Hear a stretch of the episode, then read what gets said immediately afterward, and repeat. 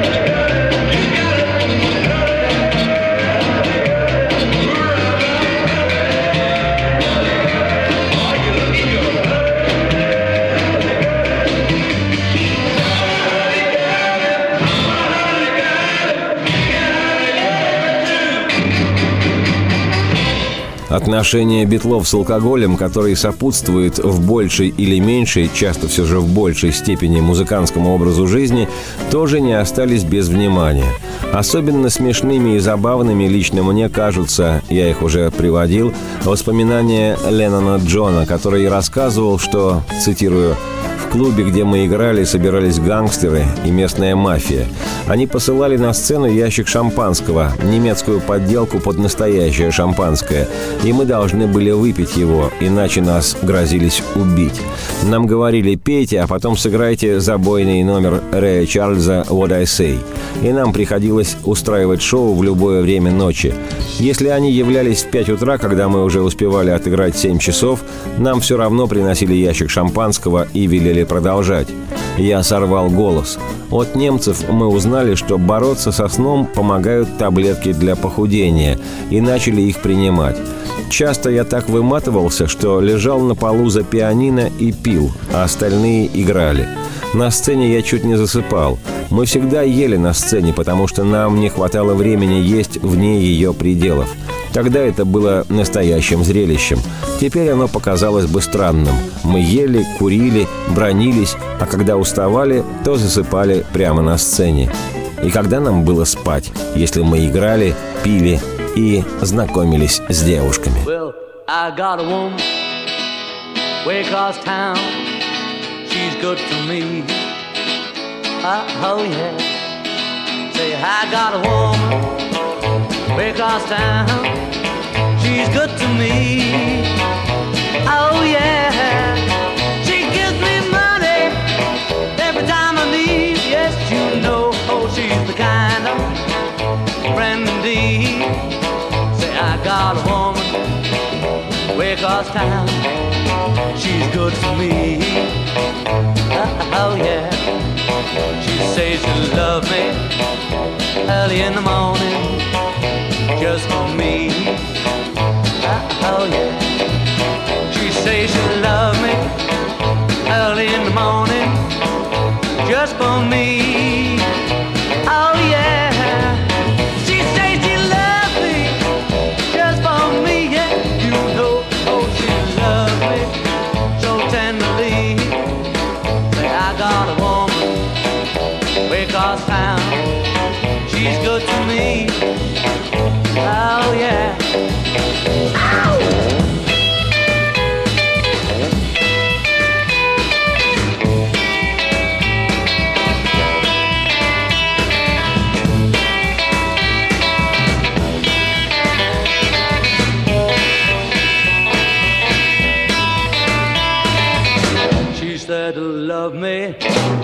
Day and night. Never grumbles or fusses, just treats me right. never running in the streets, leaving me alone. She knows the woman's place right back there where they're hanging around home. Got a woman, wake up town. She's good to me. Oh yeah.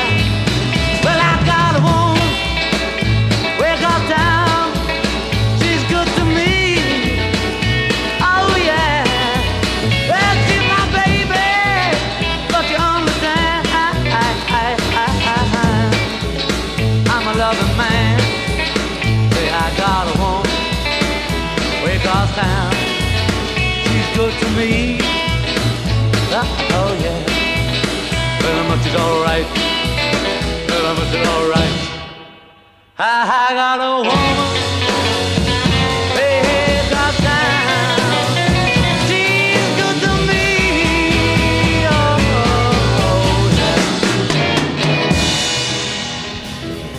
О бурных гамбургских похождениях музыкантов Битлз, касающихся их взаимоотношений с девушками, я обещал рассказать отдельно. Вообще-то такой щепетильной темы, связанной с личностно-интимным, я и в программах своих, и в жизни не касаюсь, поскольку руководствуюсь собственноручным, жестко отрегулированным правилом. Нечего заглядывать под чужое одеяло, делай все красиво под своим. Но только сами Битлз, не акцентированно персонифицированно, но обобщенно развесело и настолько призабавно в разных интервью уже в совсем зрелом возрасте вспоминали свои грехи молодости, настолько самоиронично, да и к тому же это давно уже опубликовано, что я, отнюдь не предлагая припасть к битловской замочной скважине, просто буду следовать за повествованием самих музыкантов. Тем более, что никакая конкретика ими озвучена не была. Это лишь схематично обозначенная общая картина той жизни музыкантов, когда им было 18-20 лет.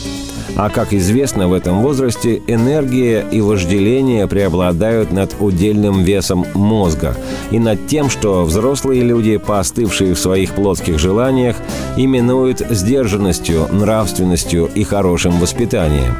А потому, разговаривая о 20-летних музыкантах группы «Битлз», нет смысла смаковать категорию здравого смысла – в 20 лет самым здравым смыслом молодого человека является влечение его с неудержимой силой к женскому телу.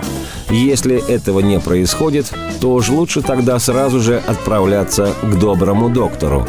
А учитывая то, что, выпорхнув из-под родительского надзора, молодые ребята-ливерпульцы оказались не просто на воле и не просто за границей, а в более западной в то время западной Германии, но и в самом при этом распутном месте портового Гамбурга на Рипербане в районе Красных Фонарей, где происходило все самое стремительно бесстыжее, то понятно, что парней откровенно сорвало с катушек.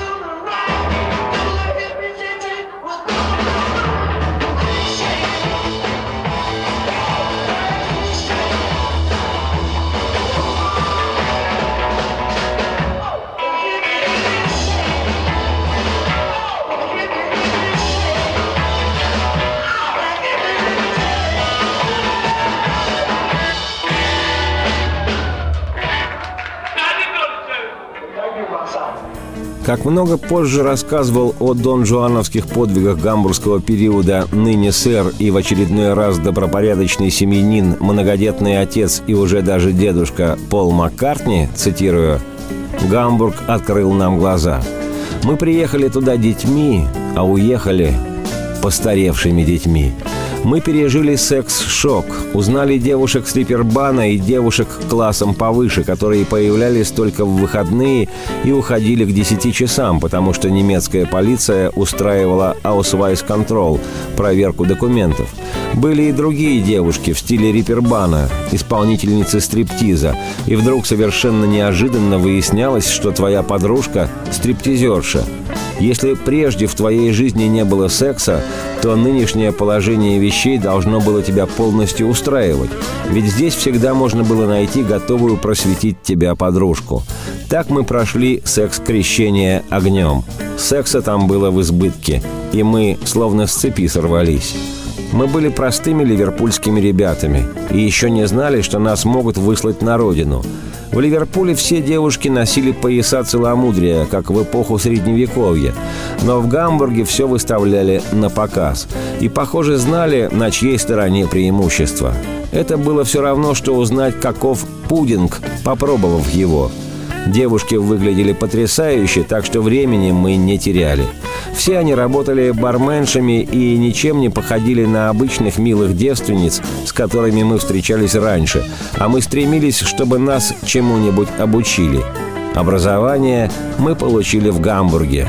Это было нечто.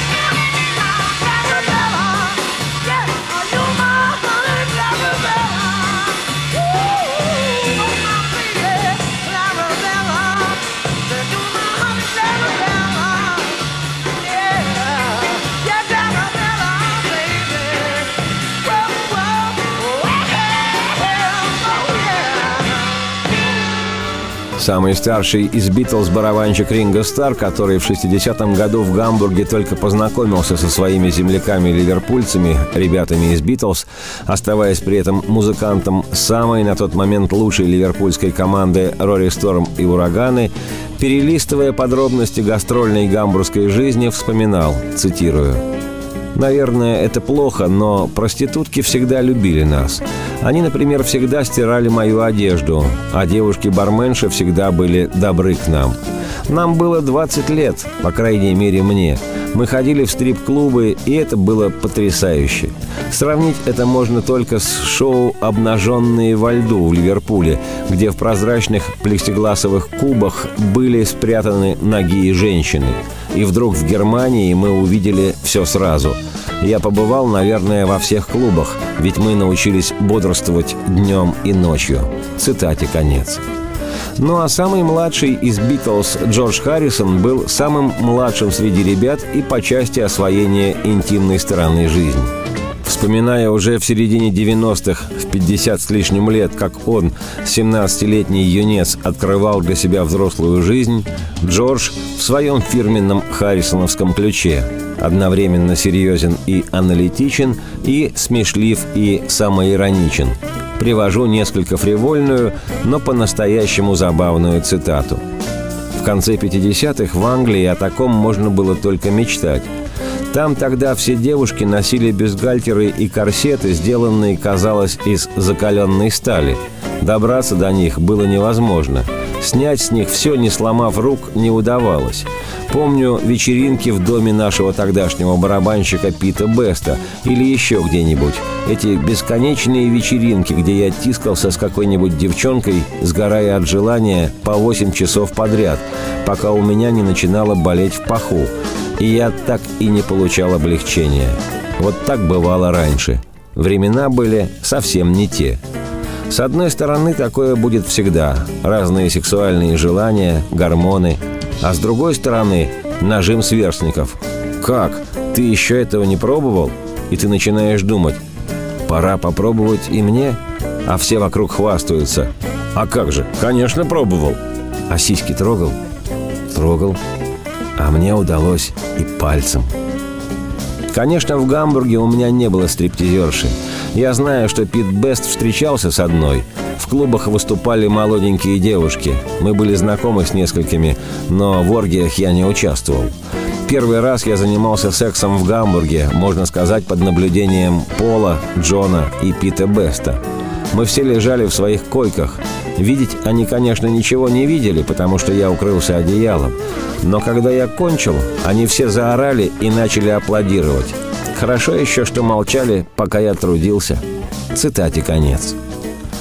Можно лишь представить себе в такой ситуации этих молодых веселых идиотов, очень в данном случае напоминающих ушедших добровольцами на фронт Первой мировой войны молодых ребят-одноклассников из романа «Ремарка» на Западном фронте без перемен.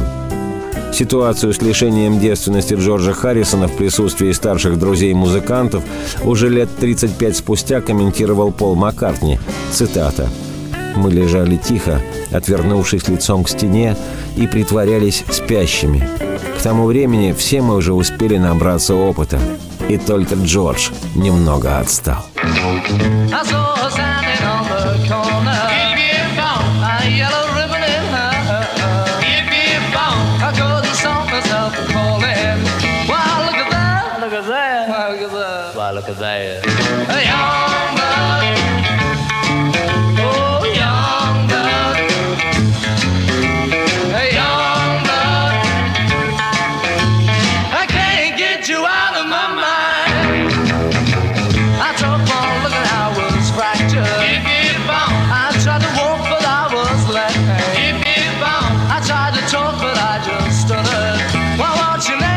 What's your name? Oh, what's your name? Hey, young blood. Hey, young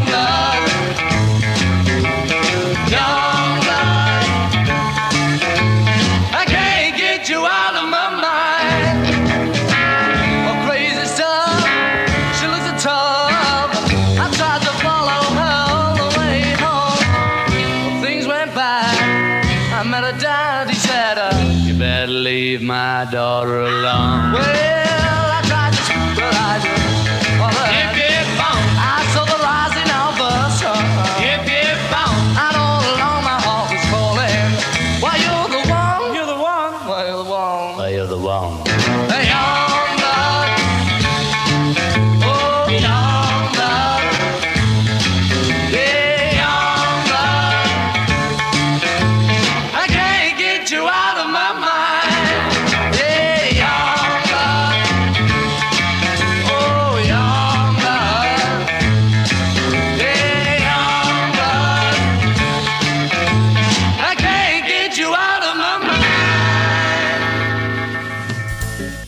Меня зовут Олег Челап. Это программа «Вечер трудного дня», посвященная музыке и жизнедеятельности легендарного английского ансамбля «Битлз».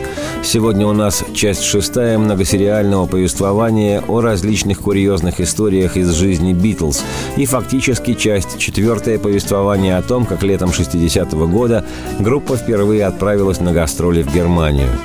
Еще один нюанс на тему интима в жизни Битлз, и нюанс более чем щекотливый – Вынужденно забегаю вперед. Осенью 1961 через год после описываемых мной событий, группу «Битлз» впервые увидел-услышал их будущий менеджер Брайан Эпстайн.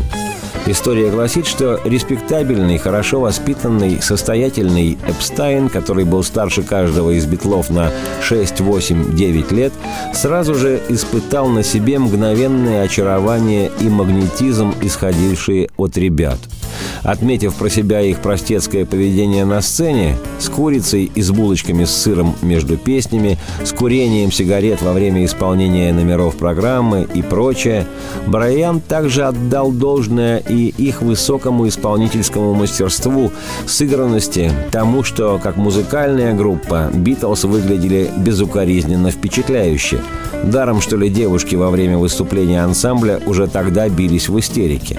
И на счастье всему миру не стал сопротивляться мистер Эпстайн и мощной битловской энергетике и воздействию на него обаяния каждого из битлов, и особенно харизматичного лидера группы Джона Леннона. История гласит еще и то, и это не эксклюзивная информация, опубликована в каждом издании о «Битлз», что мистер Брайан Эпстайн был нетрадиционной сексуальной ориентации – и когда группа, безвестная за пределами родного провинциального города с приходом к ней менеджера с такой физиологической отметиной за два года стала номером один в мире, злые языки утверждали, что тем стимулом, той причиной, которой сподвигли Брайана заниматься делами Битлз, стала явная, хотя и очень тайная страсть Эпстайна к Джону Леннону. Разговоры о том, что между Брайаном Эпстайном и Джоном Ленноном имела место гомосексуальная связь, возникли в ливерпульском битловском окружении в 1963 году, после того, как уже в качестве лидеров национального британского хит-парада Битлз договорились устроить себе двухнедельные каникулы перед концертным туром по стране. И пока Маккартни, Харрисон и Ринго Стар проводили свой отпуск на Канарских островах, Брайан Эпстайн отправился в Испанию, пригласив с собой Леннона. Впоследствии Джон сочинил песню «Do you want to know a secret?» «Хочешь ли узнать секрет?», которая при всей своей детской внешности в подтексте имеет отношение к холостяцкой лондонской квартире Эпстайна, в которой тот проводил долгие зимние вечера со своими визави, и которую Брайан безоговорочно предоставил в распоряжение Джона и его молодой жены Синтии, когда Битлз перебрались из родного благословенного Ливерпуля в столицу, чтобы стать ближе если и не к земле, то к шоу-бизнесу. Песню «Do You Want to Know a Secret» Beatles записали для своего первого альбома «Please Please Me» 63 -го года рождения. Правда, сам Леннон, крутой парень, застеснялся исполнять вокальную партию в этой почти из голливудского мультфильма песенки и великодушно отдал ее Джорджу Харрисону.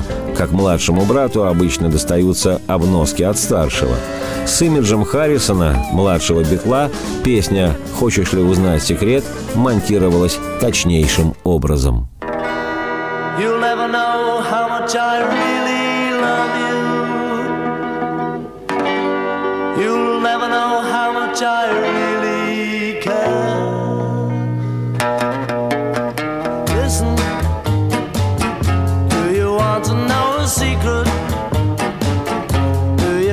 promise not to tell? Whoa, whoa closer. Let me whisper in your ear.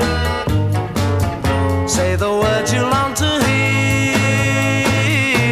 I'm in love with you. Ooh.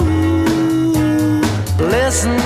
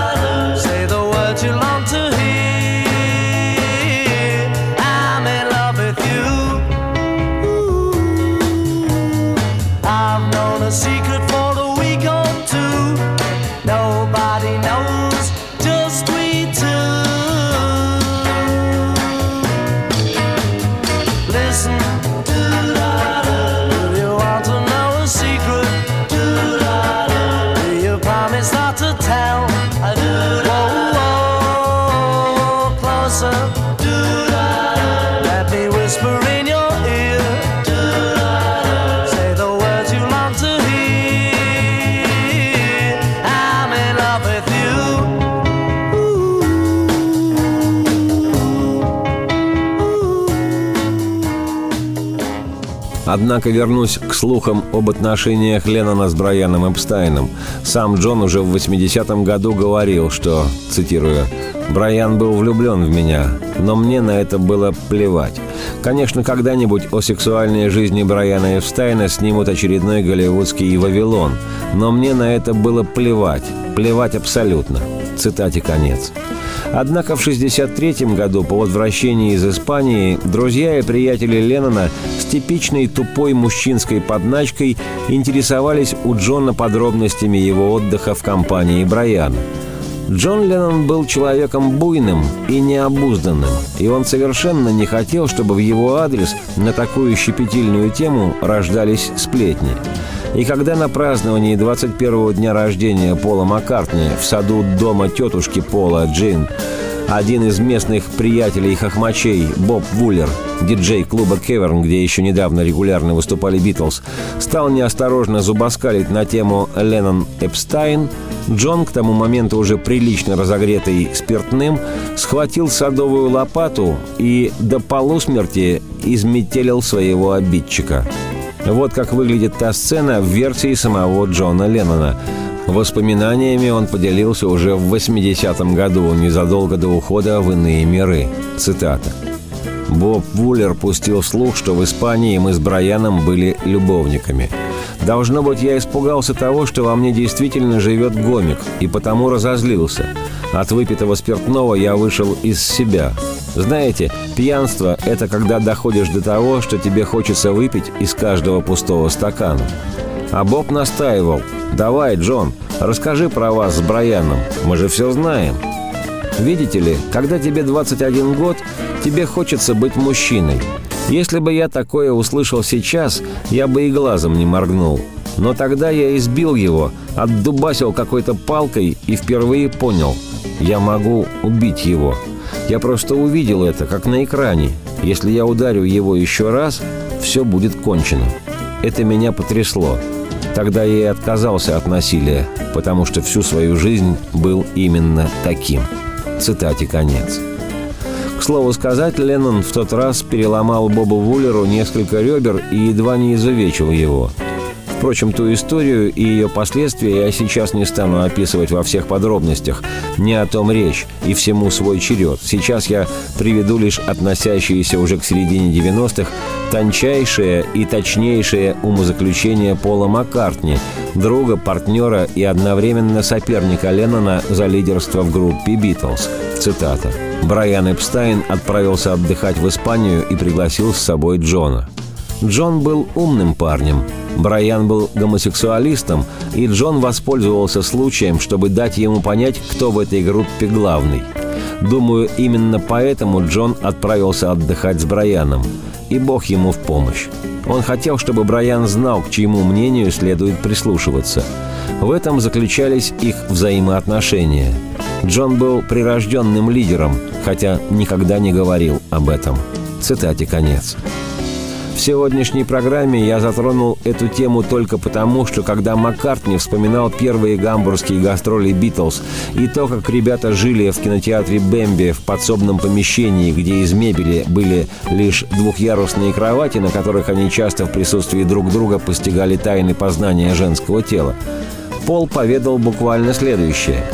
«С интимом у нас всегда были проблемы. Мы вечно заставали друг друга в такие моменты – я входил и видел прыгающие вверх-вниз ягодицы Джона и девушку под ним. И это было в порядке вещей. Ты входил, восклицал «О, черт, извините!» и выбегал из комнаты. Все было предельно просто, как у подростков. «Тебе не нужна комната? Я хочу перепихнуться». И ты приводил в комнату девушку. Вот почему мне всегда казались очень странными слухи о том, что Джон голубой – 15 лет мы делили одну комнату, вся наша жизнь была на виду, но никто ни разу не заставал Джона с парнем. Думаю, будь Джон на самом деле геем, он не стал бы скрываться. Выпив, он забывал обо всех запретах.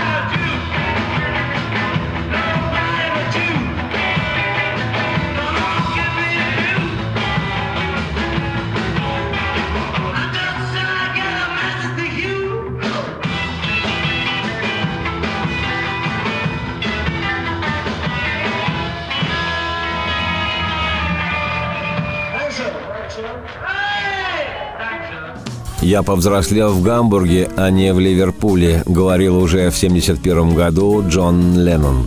Можно и не сомневаться, что в таких боевых условиях, какие жизнь предложила молодым 20-летним битлам в Гамбурге, взрослеешь очень быстро или завязываешь с рок-н-роллом.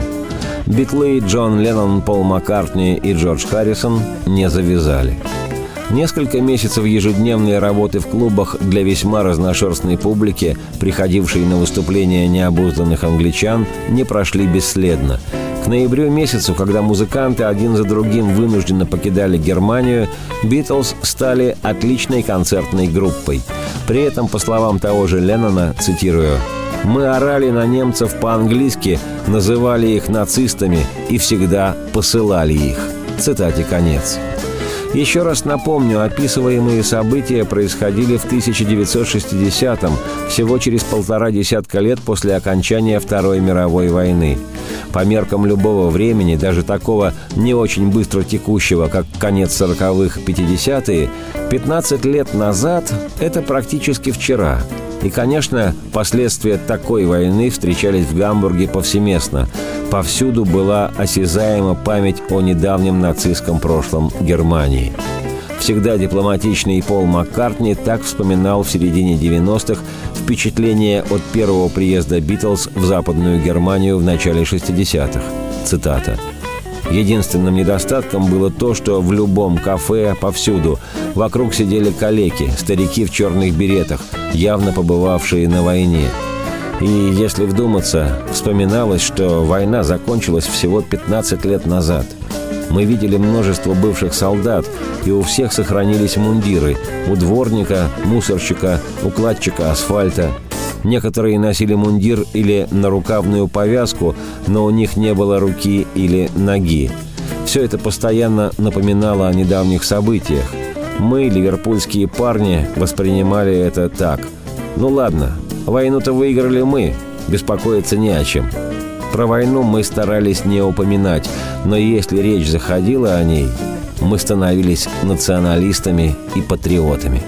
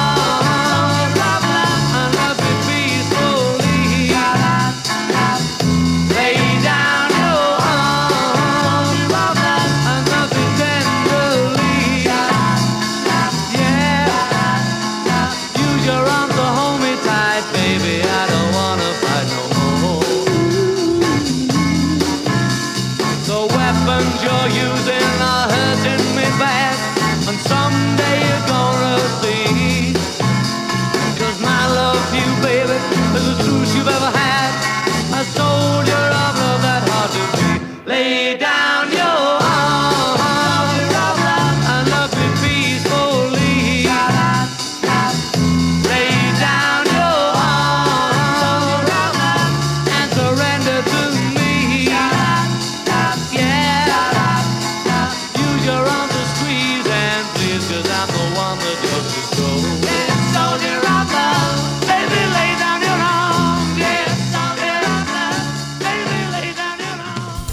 Тогда же, в первый приезд «Битлз» в Гамбург в 60-м году, произошло еще одно во многом знаковое событие в жизни музыкантов. Они познакомились со своими сверстниками-немцами, художниками, повлиявшими на их внешний облик, имидж всей группы и чувство стиля музыкантов. Немцами этими оказались девушка Астрид Киршер, ее парень Клаус Форман и друг Клауса, фотограф Юрген Фоллмер – Сцена знакомства этих ребят с битлами классно показана в добротно сработанном художественном фильме «Бэкбит. Обратный ритм», посвященном раннему битловскому периоду.